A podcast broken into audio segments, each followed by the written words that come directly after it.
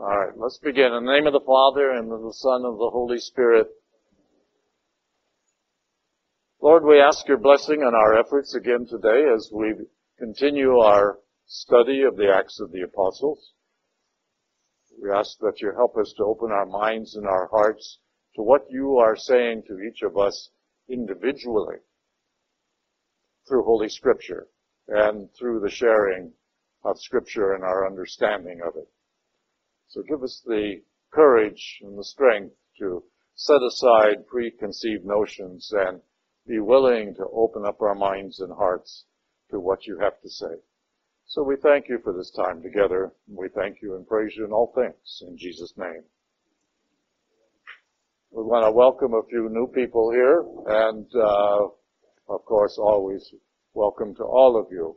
Um, what I'd like to do this morning is to do just a brief uh, review of how far we've come because beginning with next week's lesson, we'll start getting into some very, what I think is very interesting uh, portions of this book.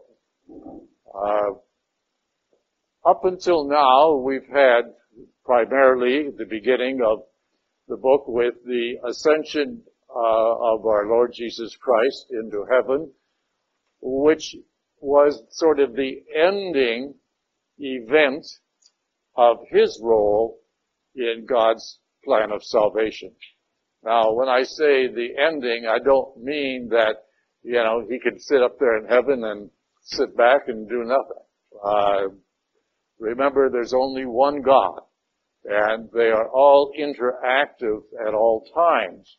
But each one has his own role in this long, long period of salvation history, which extends throughout time from the beginning of creation until the end of creation. So God is always active in our lives, uh, sometimes personally, sometimes in a communal way, um, and sometimes just by inspiration of things that we would like to do or not?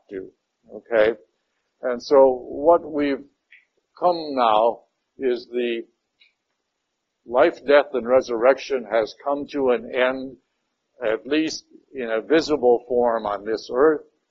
But Christ always has told us throughout scripture that he will never leave us entirely.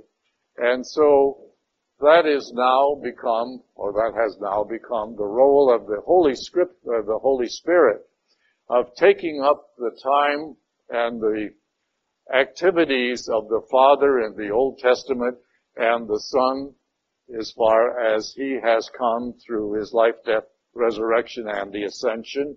And now the Holy Spirit continues the guidance of each and every one of us who are committed to Christ and collectively through the church. So that's as far as we've come so far. And then there's been a few incidents uh, the major one, of course, being Pentecost. Ten days after the ascension of Jesus Christ into heaven, uh, as he promised, the Holy Spirit descended upon the church uh, in the form of the apostles and those who were waiting for him in the upper room. Uh, the scriptures say that there was approximately a 120 people. Well, uh, that is perhaps not an exact figure. 120 in an upper room at that particular time would have been quite a large number of people. Uh, the numbers, you got to be careful of numbers in the Bible. That is throughout Scripture. Numbers um, are more symbolic than factual. Okay? So you can't really say this is exactly the number of people that were there. Let me take you through, uh, let me take you through a little bit of explanation about numbers in scripture. First of all, in the Jewish culture, there were three sacred numbers.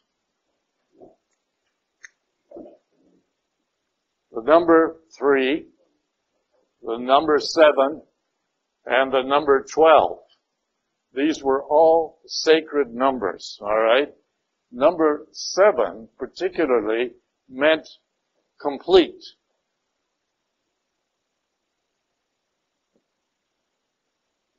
Number 12 usually was referring to infinity or a multitude, okay? And we sort of use that symbol to indicate infinity. Three had a lesser meaning at the time. Of course, we now associate three with the Trinity, alright? But three was not exactly identifiable in many ways, although so many things within the Bible were grouped in threes. When they wanted to expand on this idea of infinity, they would add a zero. Alright, and that's where the 120 comes from. Alright, so you can't say that that's an exact figure, but it is a figure that is meaningful to these people at this particular time. Let me give you another one that you've probably heard of many, many times. The number 40. That is not a sacred number, that is a convenience number throughout the Bible, Old Testament and even New Testament, you'll see the number 40 used. You know, uh, the proverbial 40 days and 40 nights of the rain uh, during the time of uh, Noah. And then uh, Moses tended sheep for his father-in-law, Jethro, for 40 years, and then he reigned for 40 years or, or rather he's um, ruled, you might say, the Jewish people while they were wandering in the desert for 40 years, okay? And then you have all these numbers of 40. Because they had no calendar in the sense of the calendars that we use today, 40 was often used as a number to signify a long but imprecise period of time. It was a convenience number because they had no way to write down. For example, Noah, when he and his family and all these animals were in the ark and it rained for 40 days and 40 nights, would they start on Monday or Tuesday and then end up, you know, on Thursday or Friday of the next week? We don't know. And what difference does it really make? So they would say 40. And that was to indicate an imprecise period of time. Even in the New Testament, when Jesus went out to the desert right after being baptized, and he was in sort of a retreat for 40 days and 40 nights without eating or drinking, did he take a calendar and say, I don't know, I only got 29 more, only got 28 more, and I'm so hungry. No, no, no, no. It was an imprecise period of time. Okay? Even us in today's, we have the 40 hours devotion. Alright, don't take that, you know, by your clock exactly 40 hours. Alright? Lent is supposed to be a period of 40 days. It isn't exactly, as you all know. Alright. So you got to be a little careful in reading the Bible when it talks about numbers. Sometimes when they wanted to uh, really get your attention, they would say Methuselah, for example, lived 660 years. No, no, no, no. You know, God is not going to do that kind of thing to anybody. Can you imagine Methuselah, you know? No, no, no. I don't think so. All right. So you've got to be a little careful on that. All right. But getting back to where we are. Ten days and ten days was something that was fairly, excuse me, Chet?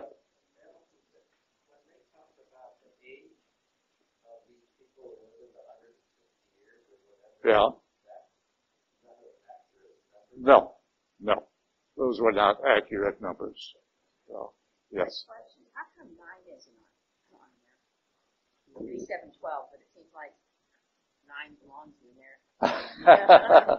no, no, sorry, not. No, No reason. no reason to. No, can you, I can't connect anything or remember anything in the Bible that was connected to nine. Yeah, seems strange. Yeah, yeah.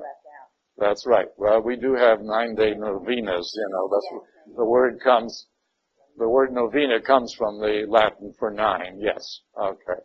All right. No, no, nine doesn't have any, any great meaning. All right. Yeah. So after the resurrection and the ascension, then approximately 10 days later, uh, was the Feast of Pentecost. Now this was a Jewish feast and it was 10 days after, uh, Passover. Alright. And that of course is when the Holy Spirit descended upon the apostles and upon the church. What is important about that is, of course, the Holy Spirit was promised by God the Father in sort of uh, hidden ways, you might say. Uh, but he was promised by Jesus Christ as the follow-on to his, his, meaning Christ's role in God's plan of salvation. but you gotta remember, the Holy Spirit was not released to mankind until Pentecost. Therefore, prior to Christ's death and resurrection and the first Pentecost, the Holy Spirit was not available to individuals. And the graces and benefits of the Holy Spirit was not available also. And that is one of the reasons that evil was so prevalent throughout the latter part of Old Testament history. From the time from the time of Solomon's son, right up through the Babylonian captivity, it just uh, increased exponentially. During the Babylonian captivity, which lasted for approximately 50 years, although the Bible says 70, we know differently from other external sources that it was approximately 50 years. Um, they finally got the message as to why they were there in the first place, and they had the book of Deuteronomy, which they call the book of the law, and they finally decided, well, they were going to change their ways and they were going to be obedient to the law. Well, they took that to extremes, and so after they returned from Babylon to Israel, they concentrated on following the laws, but over a period of time, they concentrated so much that they forgot God and they started worshiping laws. And we'll see some of that uh, in today's lessons when we get into the latter part of Peter's uh, speech. Okay, so that's where we are now. We've seen now how the apostles went out and began preaching, particularly Peter and John, and established small house communities. They were not separating themselves from the Jewish people at this point in time. That came later. What they were doing was being faithful Jewish people and uh, adhering to all of the Jewish laws, but in their own homes they were going through the what they called at that time the breaking of the bread ceremony in addition to being faithful Jews. The separation did not come until much later, and we'll get into some of that in today's lesson. Okay. So that's where we are now. Um, I want to go through the latter part of Peter's um, speech. Let's go back to page uh, 21 in the book here. There are some rather interesting uh, points here, and then I'm going to uh, skip over to the second part of Peter's speech, which is sort of divided in two parts, partly because of the interruption that came. Now, the interruption really is a literary device that Paul uses. The book of Acts probably has more speeches, quote unquote, than any of the other books of the uh, New Testament. But because some of them are long, uh, it's human nature to get a little weary of reading what so and so said. And so what Paul, uh, rather Luke has done in writing this is uh, interrupted, you might say, the speech with a few outside uh, comments, uh, such as the communal life on page 22 and uh, a description of the breaking of the bread and then the cure of the uh, uh, crippled beggar and that kind of thing. Okay. But in 21, I want to talk a little bit about this. He says, my brothers, one can confidently say that, uh, say to you about the patriarch David. Now, remember, the Jewish people practically worshiped David, who was the symbol, pardon me, who was the symbol of their freedom and their independence. And he was also the symbol of their identity up until the time that David united all of the tribes of Jacob, the 12 tribes of Jacob, or 12 sons of Jacob, whatever you want to call it, uh, into a united nation. I don't mean United Nations like we have in New York City, but uh, a group that was identified as a nation among other nations. That was one of their primary goals, to be identified in the same way that other nations were identified with a king. If you read uh, the first book of Samuel, see the reasons behind the anointing of uh, Saul first and then King David. All right. But David was the epitome of the kind of leader that they wanted. In fact, even uh, a thousand years later, when they were thinking about the Messiah, their idea of a Messiah was somebody like David who would free them from the rule of the Romans and restore them to an economic and political power. It's not what God had in mind, alright? And that's what this is all about here. My brothers, one can confidently say that you know about the patriarch David, that he died and was buried, and his tomb is in our midst to, to this day. But since he was a prophet and knew that God had sworn an oath to him that he would set upon his uh, descendants upon his throne, that is, God made a covenant with David, not the same divine covenant that he made with Abraham, although it was all inclusive, that there would always be a ruler, a descendant of David on the throne of Israel. Well, that was interrupted with the Babylonian captivity and it was not really continued. This was more of a symbolic kind of uh, promise rather than an actual or political promise. Says um, he foresaw, that is, David foresaw and spoke of the resurrection of the Messiah, that neither was he abandoned to the netherworld, nor did his flesh see corruption. That is, the Messiah would not see corruption or be abandoned to the netherworld. Not David. David was buried, and in fact, the tomb of David was finally lost. It says God raised Jesus, and of this we are witnesses. Exalted at the right hand of God, he received the promise of the Holy Spirit from the Father and poured it forth, as you both see and hear.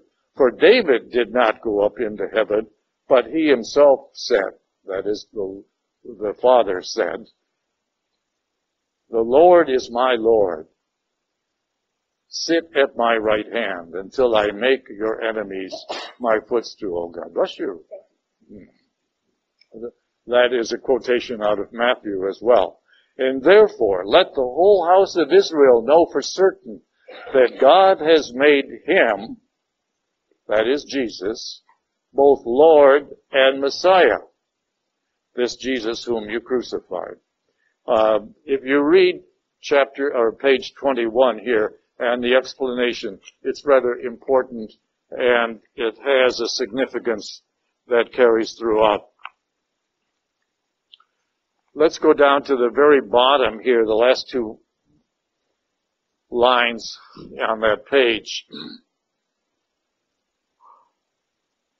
Luke, Luke clearly means it to portray that Christian, the Christian uh, community of Jerusalem as the restored Israel. Got to explain a little bit about that because it it is not really clear in this book as to what it's meant. As I've said in the last couple meetings, the purpose that God established the Jewish community was to take his message of divine love and salvation and spread it not only among themselves, but to all the nations. They were to be the light to the nations. Unfortunately, they misunderstood or they deliberately uh, did not want to do that, and they became a very exclusive community, and they sort of developed themselves in in the line of pride, you might say, and did not want to go out and spread the good news to other nations. And so over a period of time, um, God was very angry with the Jewish people and destroyed, for example, their temple and their city in the sixth century by the hand of the Babylonians and then eventually destroyed it uh, again in 70 AD by the hands of the Romans. And this was a sign of his final uh, dealings, you, you might say, with the Jewish people as a covenant community and turned it over then to those people who followed the teachings of Christ. So the restoration of Israel was never intended to be a political or economic restoration of a nation that once was such. Alright. The whole idea of the church now being the chosen people to take the message of Christ to all the nations. Uh, for for the, those who were at uh, last Saturday's Mass, the priest made a very um, strong reference to going out and preaching the good news to everybody. How many of you were at Saturday's Mass here at St. Rose? Did you catch that message, the idea of reaching out to all mankind? In other words, Christianity is not an exclusive community. It is inclusive, meaning bringing everybody in. The second part of Peter's speech begins on 23, page 23, that is. It says, when Peter saw this, and that is the cripple who was uh, healed recently, um, he addressed the people, you Israelites, why are you amazed at this? And why do you look so intently uh, at us as if we made him walk by our own power or piety. The God of Abraham, the God of Isaac, and the God of Jacob, now not three gods, but the, these are the three patriarchs, and they are always um, sort of referred to together because they are the foundation of the Israelite or Jewish nation. The God of our ancestors has glorified his servant Jesus, whom you handed over and denied in Pilate's presence when he had decided to release him. When Pilate, that is, had decided to release him. You denied the holy and the righteous one and asked that a murderer be released to you, the author of life, for you put to death the author of life whom you put to death. But God raised him from the dead. Down at the bottom, there's a reference to that. At the says um, this is a prophetic uh, description of again the restoration of Israel, now understood as the, as fulfilled in the Jerusalem messianic community.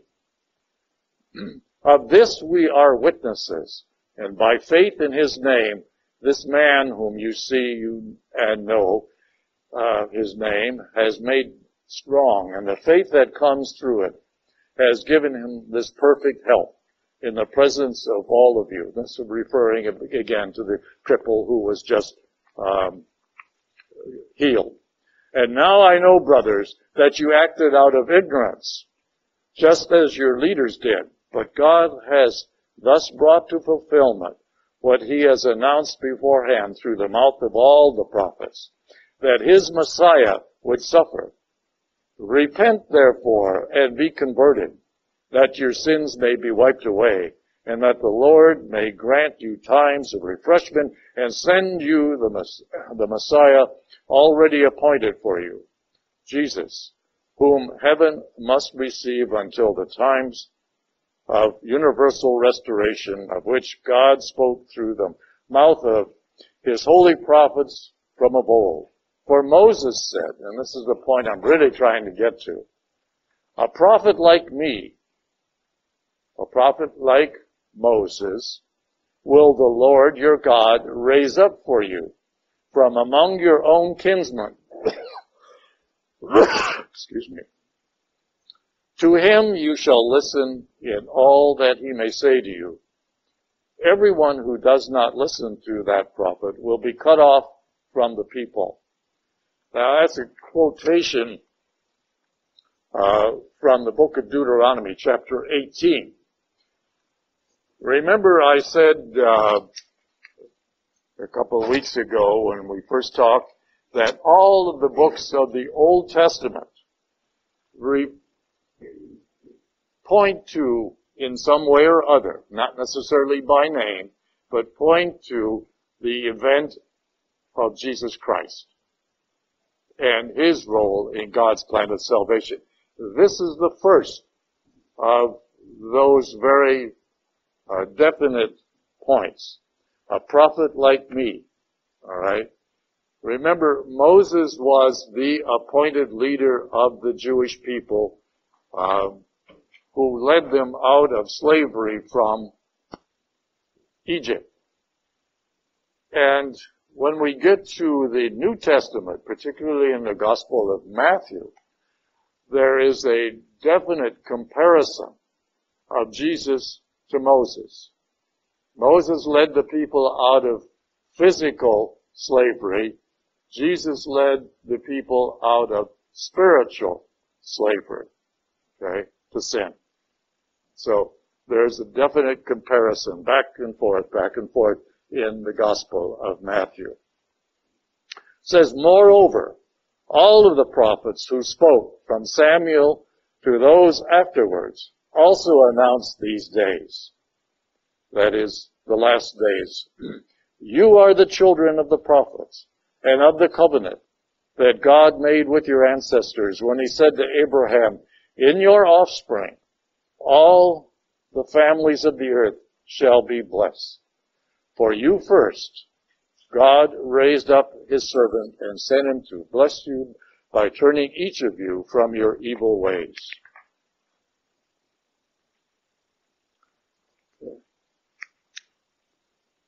Now, the Sanhedrin gets a little involved here. The Sanhedrin was the Jewish rulers and is often compared to our um, Supreme Court, you might say. The Sanhedrin really was a little more than that. It was all of the Jewish rulers, which encompassed uh, all of the, the temple rulers. And that can, can be compared to somewhat of our Congress, you might say. Our Congress today is made up of two primary uh, parties, but there are uh, a small number of other parties involved also. Okay, you have the Liberation Party and the well, the Tea Party is actually part of the Republicans, but nevertheless, there's a group of, of independents, you might say. The Sanhedrin was primarily the Pharisees and the Sadducees, but it also had four other groups, uh, the Idumeans, the uh, Zealots, uh, the Herodians, and I forget all of them. but uh, that's what we're talking about here. Let's go over to um, page 27. Paul is, or rather Peter is picking up where he left off, you might say, the day before uh, this long speech.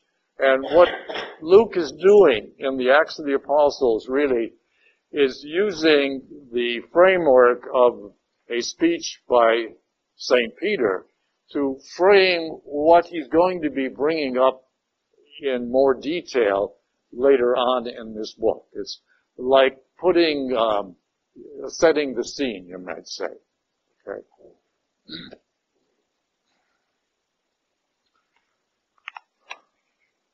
All right, this is again the second day, and it's like a continuation, part two, you might say, of Peter's speech. Then Peter, filled with the Holy Spirit, answered them, leaders of people and elders, if we are being examined today about a good deed done to a cripple yesterday, namely by what means he was saved, then all of you and all of the people of Israel should know that it was in the name of Jesus Christ the Nazarene, whom you crucified whom God raised from the dead. In his name, and this man stands before you healed. He is the stone rejected by you, the builders. I want to stop here for a moment. This quotation here, just like, uh, somewhat like the previous one about the prophet like Moses, but this one here is a quotation directly out of Psalm 118 the reason I want to sort of discuss this briefly is that in this particular culture, people did not have newspapers and magazines and so forth and the radio and the television and all the, the uh, smartphones, etc. All they had really of importance was Holy Scripture. Okay? And the educated people knew the scriptures backwards and forwards, at least in memory, maybe not in heart, but at least in memory. And so in the Bible you will see portions of the scriptures from the past being used to emphasize certain points. And when that happens, such as in this point right here, the people understood where that came from and the whole gist of that particular psalm or portion of uh, the scripture. psalm 118 is one of the great psalms of thanksgiving. I'm not going to read it all because it's a little on on the long side.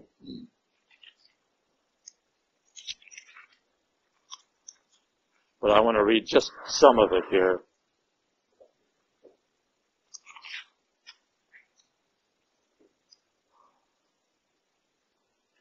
It says a hymn of thanksgiving to the Savior of Israel. You know, each of the Psalms has somewhat of a title. It says, give thanks to the Lord, for he is good, for his mercy endures forever. Let the house of Israel say his mercy endures forever. And it goes on and on and on. Okay. Then at verse, uh, well, let's say at verse 21, Psalm 18 verse 21, it says, I will give thanks to you, O Lord, for you have answered me and have been my savior. Quote unquote, the stone which the builders rejected has become the cornerstone. By the Lord this has been done, and it is wonderful in our eyes. Here is another uh, portion of Scripture that points to the concept of the Messiah. And Jesus has fulfilled that because Jesus is the cornerstone of our church. Alright? Now, when, when it says cornerstone, this is a symbolic phrase. It doesn't mean brick and mortar. Okay. He, Jesus, and I'm reading from this page here, is the cornerstone rejected by you, the builders. Alright? The builders are the Jewish nation. Jesus and the whole concept of the Messiah was rejected.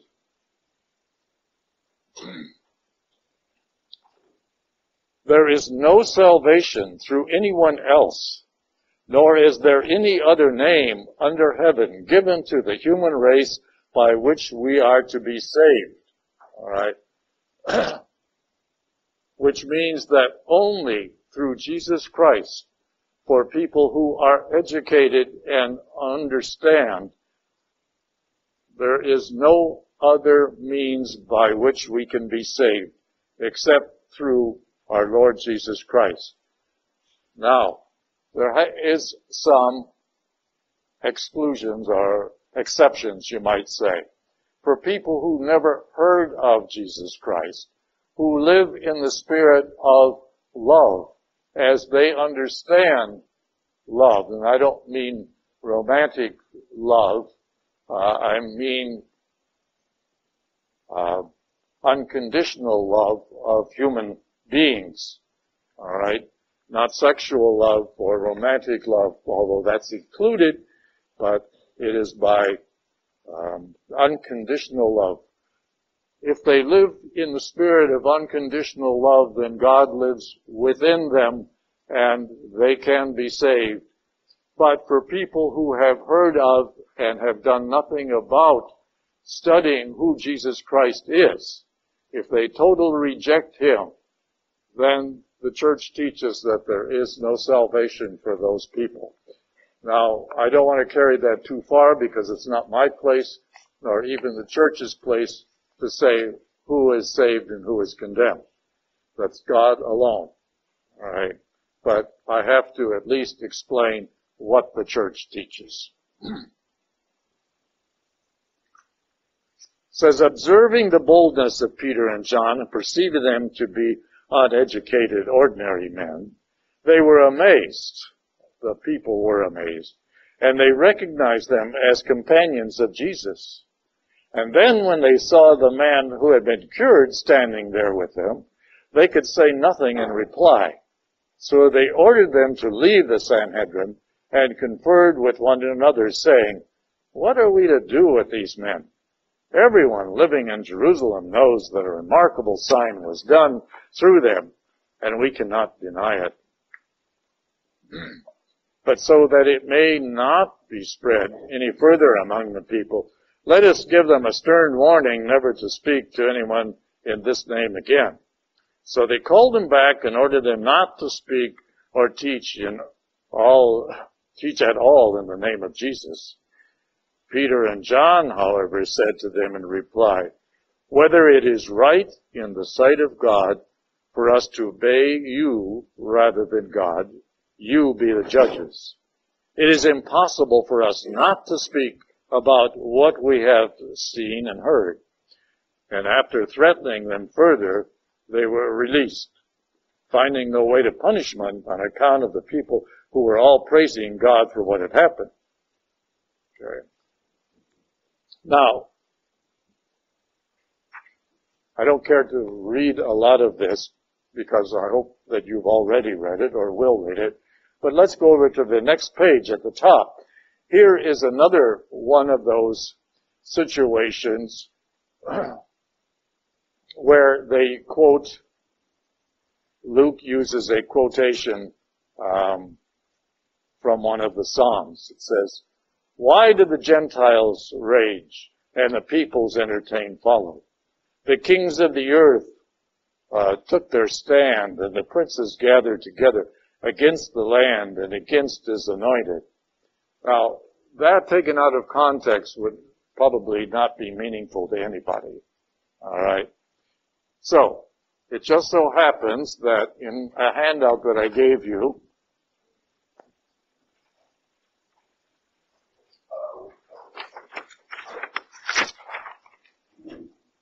if you take this handout, this quotation comes from Psalm number two. And the psalm is taken and written right out of the Bible at the top. But if you go down into the explanation, Luke, or the writer of this book, has tried to explain how this Psalm 22 applies to what Peter is saying. And so what I've done here is I've translated it because much of the translations have eliminated, when we get it into English, have eliminated the Jewish understanding of some of these Psalms. Alright? And so down below is what they call the Pesher translation. Pesher meaning Jewish interpretation according to their cultural meaning. Alright? So, if it was a Jewish person hearing Peter talk, you know, 2,000 years ago, and his mind was truly open to the Holy Spirit, he would hear that psalm in this way. Why did the Romans rage and the people of Israel utter folly? The Herods and the Pilates of the earth rise up, and the princes conspire together against the Lord and against his anointed. Alright, now if you think about it, the Jewish people themselves are the ones who were instrumental in crucifying Christ. If you've seen any of these movies, particularly The Passion of the Christ, you will see how they conspired, that is, the Jewish temple rulers conspired to kill him. It says, and the princes conspired, the princes meaning the temple rulers, against the Lord and against his anointed. Let us break their fetters and cast their bonds off from us. Alright? Because they were not obeying God. They were fulfilling their own, uh, dreams and, and uh, expectations says, He who is enthroned in heaven, that is God the Father, laughs. The Lord derides them because of their folly. Then in anger he speaks to them. He terrifies them in his wrath. I myself has set up my king. Well, when he says set up my king, the first king, of course, that he set was David. Now he has withdrawn the first covenant, and he has now set up Jesus as his king on Zion, my holy mountain. I'm going to talk about that in a few minutes. It says, I, David, first, then Jesus, will proclaim the decree of the Lord. The Lord said to me, You are my son. This day I have begotten you. Now, where do we hear that in the past? At, the, at Jesus' baptism, yes. Yeah. The Father speaks that to the crowd referencing his son Jesus. Ask of me and I will give you the nations for an inheritance and the ends of the earth for your possessions. This is pretty much the same as the uh, above scripture. But down at the bottom it says, and now, O kings, give heed Take warning, you rulers, or Sanhedrin. of the earth. Serve the Lord with fear and rejoice before him with trembling. Pay homage to him lest he be angry and you perish from the way when his anger blazes suddenly. Happy are all who take refuge in him. And that's a reference uh, to Jesus in Matthew's Gospel, chapter 25, when he talks about the persecutions that are to come, that they are to flee uh, and take refuge in other locations. Okay. Of course, which they did. The reason I want to bring that up and talk about that is because this is the beginning in the minds and the hearts of the people of the separation of Jew- uh, Christianity from Judaism. It came little by little, not all at one time, alright? But between the time of Christ's ascension and the destruction of the temple, we went from where they were all united, the new Christians trying to be good Jewish people and observing both Christianity from the teachings of Jesus and the Jewish people at the same time.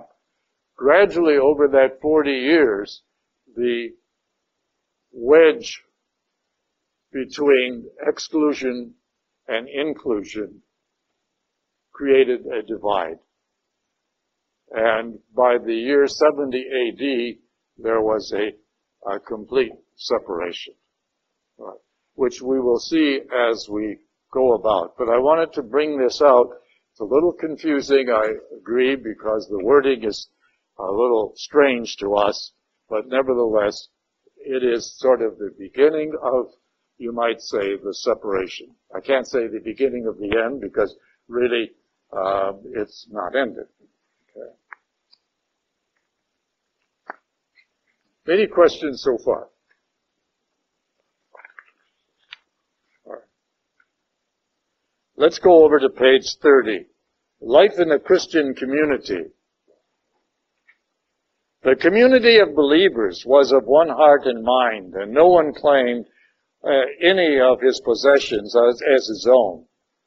But they had everything in common. With great power, the apostles bore witness to the resurrection of the Lord Jesus, and great favor was accorded them all. Great favor, meaning they worked signs and wonders, alright? There was no needy person among them. For those who owned property or houses would sell them and bring the proceeds of the sale and put them at the feet of the apostles, and they were distributed to each according to need. Now, here's the story of this uh, Ananias and Sapphira. I'm not going to read it. I hope that you've already done it.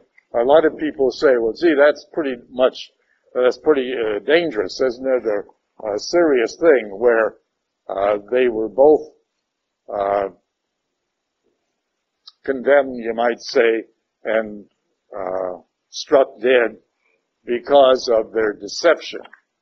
In other words, they sold their house uh, and brought only part of the money, didn't give it all to Peter and John, and it makes it makes the whole.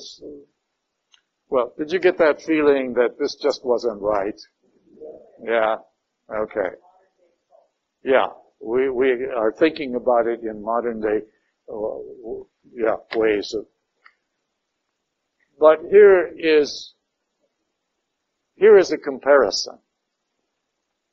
We all know the story of Adam and Eve and how they were condemned for eating the apple off the tree. You might say, well, was that so serious that they were expelled from Eden and they were made, yeah, yeah, look what happened. You're right. Uh, just for eating an apple. You gotta go back and look at it in a different way. It wasn't the apple. It was that they disobeyed a direct directive from God himself. Alright?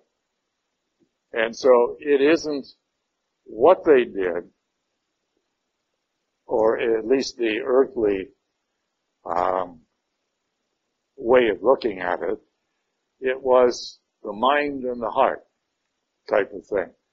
They uh, did something that was directly against a command of God. Here we have a similar type of thing. They were never required to bring all of their money.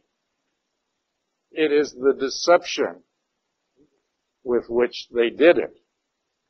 You know, first they presented Peter and John uh, with what they said were the proceeds, but when asked if this was all, they said, "Oh, yep, yep, this is all," but it wasn't. So it was the deception. Okay. That's what is being made a distinction here. It is not the money itself. It was not the fact that they were not required to do this. They did it voluntarily out of love, but it was the deception with which it was done. Okay. And that's true of all sin. Sin is not so much in the action, but in the mind and heart with which it was done.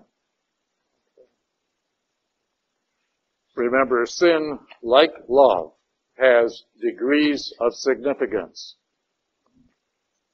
And our love can be wholehearted, unconditional, or it can be skimpy and self-serving. Our sin is the same way.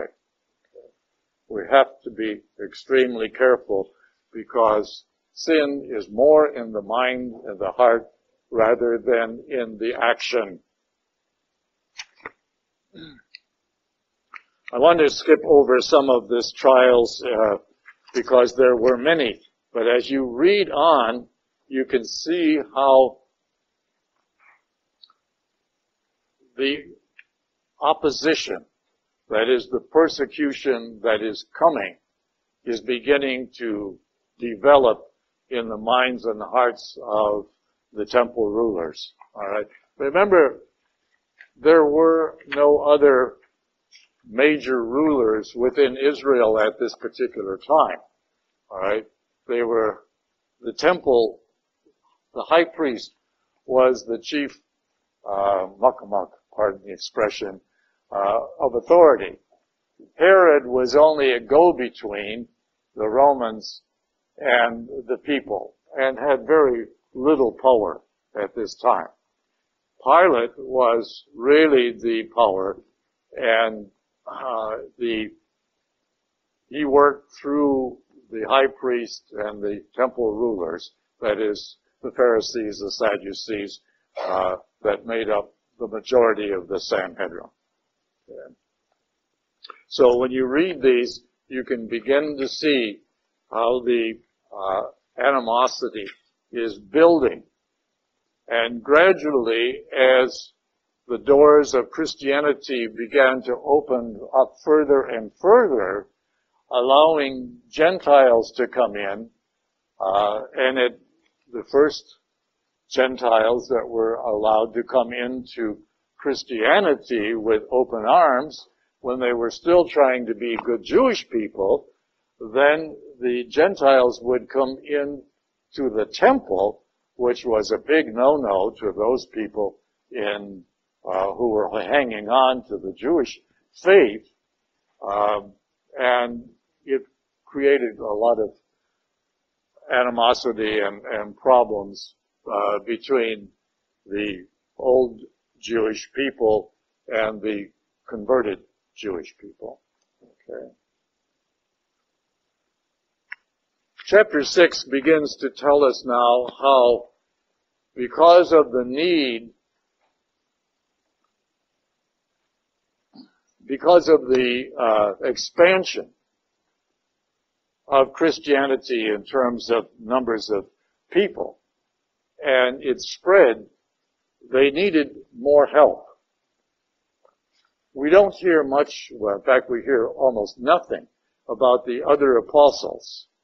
And that isn't because they weren't busy preaching and teaching in the area. But gradually, those apostles began to move out into other territories to spread the good news. Alright. And if you read the, some of the stories, for example, uh, Pope Benedict has written a book called The Apostles, and the first four or five chapters uh, center on Peter, James, and John and Paul. Well, when it gets to the other apostles, there isn't much to talk about because there's very little written about them. But we do have some, for example, James the Less, who went off to Spain, and uh, we have the great shrine in Compostela uh, dedicated to St. James, and we have other shrines throughout the East as far over as India dedicated to many of the apostles. But this book centers around uh, Peter and John in the beginning, and then after chapter 9, almost exclusively to Paul. Okay. With a few exceptions, like in chapter 15. Okay. Now, says here, at that time the number of disciples continued to grow. The Hellenists complained against the Hebrews because their widows were being neglected in the daily distribution. Now, we talked about Hellenists Anybody have a problem with who the Hellenists are? The Greek Jews, alright? Greek Jews, primarily coming from the north, alright?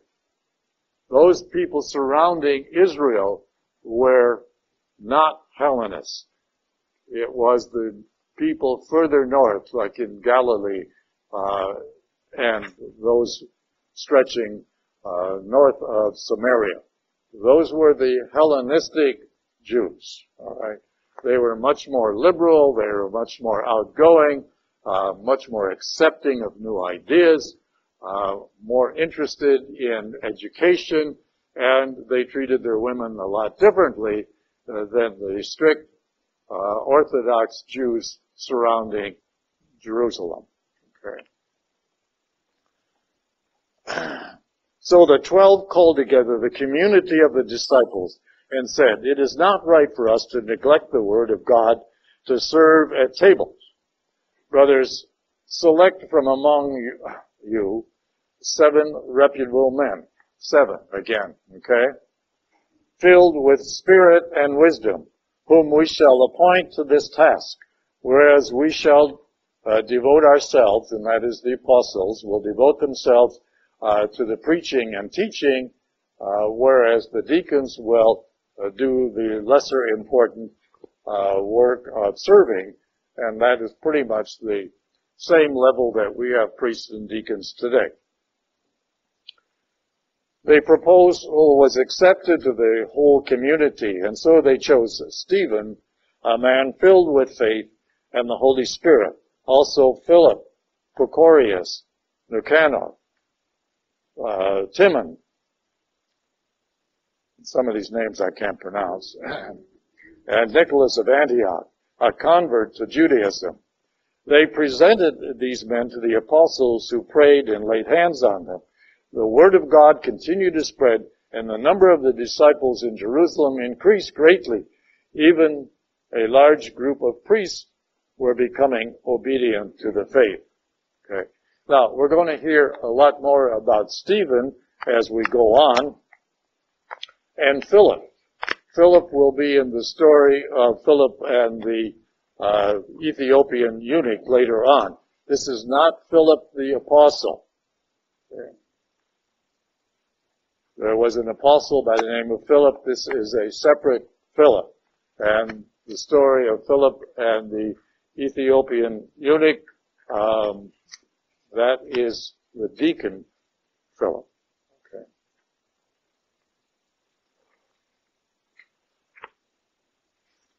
This whole story of, of Stephen is, is very interesting and important, and I think we should spend uh, the remaining time on it. It says, Now, Stephen, filled with grace and power, was working great wonders and signs among the people certain members of the so-called synagogue of freedmen Cyrenians and Alexandrians, and people from Cilicia and Asia came forward and debated with Stephen, but they could not withstand the wisdom and the spirit with which he spoke.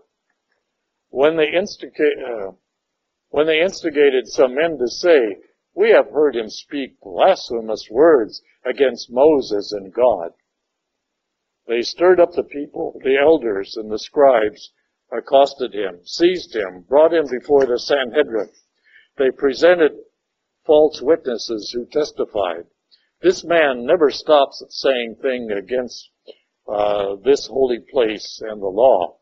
For we have heard him claim that this Jesus, the Nazarene, will destroy this place and change the customs that Moses handed down to us.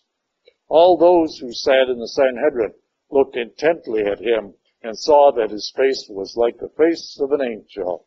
You can see how the Holy Spirit is working through Moses, through Stephen here to get the word out, even to the Sanhedrin. And so this whole chapter 7 is Stephen's discourse. And what it is is kind of a summary. excuse me. What it is is sort of a summary of uh, Christ's teachings in general and its intent. Okay. I'm going to read just portions of it uh, so we can get an idea here. Then the high priest asked, Is this so? And Stephen replied, My brothers and fathers, listen. The God of glory appeared to our father Abraham while he was in Mesopotamia, before he had settled in Haran, and said to him, Go forth from your land and from your kinsfolk to the land I will show you. So he went forth from the land of the Chaldeans and settled in Haran. And from there, after his father died, he made him migrate to this land where you now dwell. What Stephen is doing and what actually Luke is doing through the mouth of Stephen is sort of re, uh, sort of capsulizing, you might say, the whole idea of the Jewish nation and why they were established by God, beginning with Abraham, uh, and for their purpose. All right. So you got to kind of keep that in mind as we read further. And settled in Haran. And from there, after his father died, he might, made him migrate to this land where you now dwell. Yet he gave him no inheritance in it, not even a foot's length. But he did promise to give it to him and his descendants as a possession. That is, in essence, a reference to the first covenant. Okay. He's talking about Abraham being promised three things in a more formal way.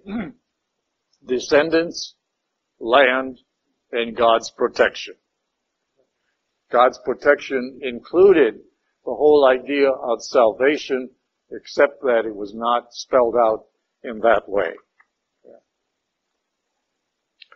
And God spoke thus, His descendants shall be aliens in land not their own, where they shall be enslaved and oppressed for 400 years.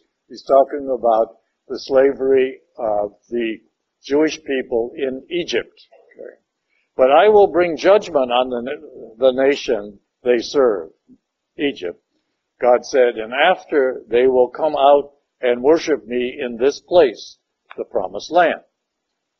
Then he gave him the covenant of circumcision. Well, that's a, not so much a covenant, but that is a symbol of the covenant. All right. So he became the father of Isaac and circumcised him on the eighth day as Isaac did Jacob and Jacob the twelve patriarchs, his twelve sons. So we're going through this whole idea of the development of the Jewish nation. And the patriarchs, jealous of Joseph, sold him into slavery in Egypt. But God was with him and rescued him from all his afflictions. He granted him favor and wisdom before Pharaoh, the king of Egypt, who put him in charge of Egypt and of his entire household. And then a famine and a great affliction struck Egypt and Canaan. And our ancestors could find no food. And that is the reason, and if you kind of underline that section there, that is the reason that the Jewish people migrated to Egypt in the first place. But that was part of God's plan. It says, then a famine and a great affliction struck all Egypt and Canaan. Canaan is the original name for Israel or Palestine. And our ancestors could find no food. But when Jacob heard that there was grain in Egypt, he sent our ancestors there a first time. The second time, Joseph made himself known to his brothers, and Joseph's family became known to Pharaoh. This is the whole uh, story of the recognition of of uh, Jacob and his twelve sons, including Joseph and Benjamin, the last two in Egypt. And it's all detailed in the book of Genesis, the last part of the book of Genesis. And then Joseph sent his father Jacob, inviting him and his whole clan 75 persons, and Jacob went down to Egypt, and he and his ancestors died, and were brought back to Shechem, and placed in the tomb that Abraham had purchased for a sum of money from the sons of Hamor at Shechem, which is in Palestine. Okay. Meaning that after they finally came out of Egypt, uh, the bones of Jacob and his twelve sons were brought back and buried in Palestine at Shechem. When the time drew near for the fulfillment of the promise, fulfillment of the promise, remember, that's what we call the New Testament, but there were beginnings of it even in the Old Testament. That God pledged to Abraham, the people had increased and became very numerous in Egypt until uh, another king who knew nothing of Joseph came to power in Egypt. He dealt shrewdly with our people and oppressed our ancestors by forcing them to expose their, expose their infants that they might not survive. That's the whole idea of the slaughtering of the firstborn at the time of Moses, okay? At this time, Moses was born, and he was extremely beautiful. For three months, he was nursed by his father's, uh, in his father's house. But when he was exposed, Pharaoh's daughter adopted him and brought him up as her own son. Moses was educated at the wisdom of the Egyptians and was powerful in his words. Uh, I think we're going to uh, be lost here if we just continue to read this. I'd like you to read it uh, in your own way, but let's go over to the next page.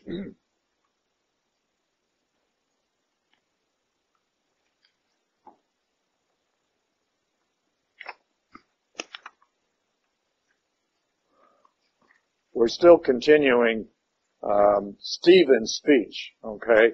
And what he's doing, of course, is re- reiterating the whole history of Judaism up to this point.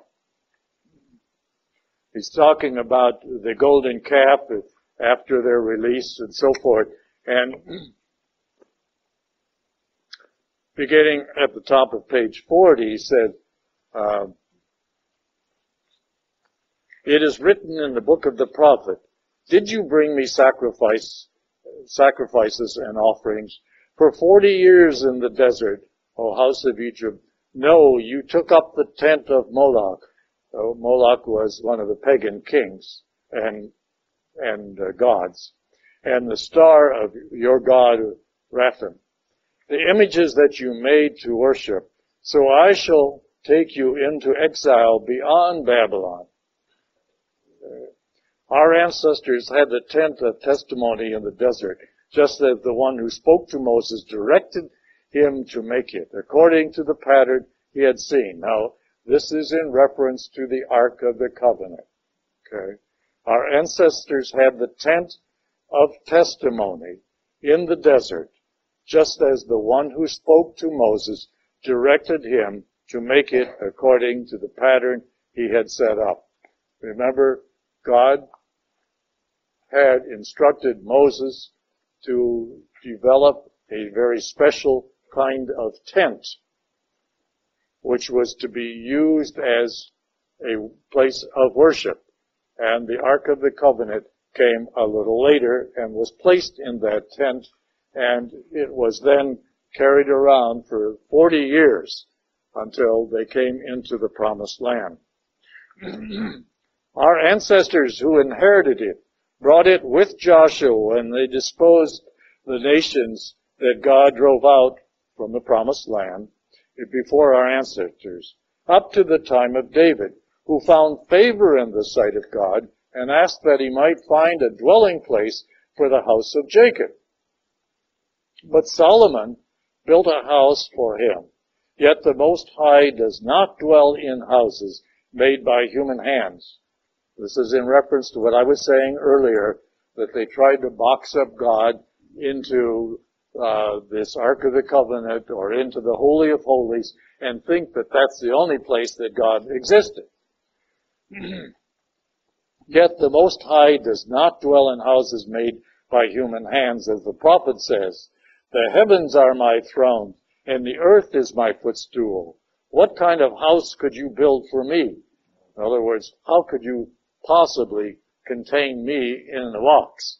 If you go down to the uh, commentary here, about two thirds of the way down, the third line it says, the speech makes the case that the move beyond the divinely mandated portable tent of testimony, the desert tabernacle, the place of the divine presence, to the fixed and solid temple built by Solomon was misunderstood by some in Israel, by most in Israel, I would say, as a way of magically confining God to that space. That misunderstanding was a step in the direction of idolatry and an attempt to box God in, who does not dwell in houses made by human hands.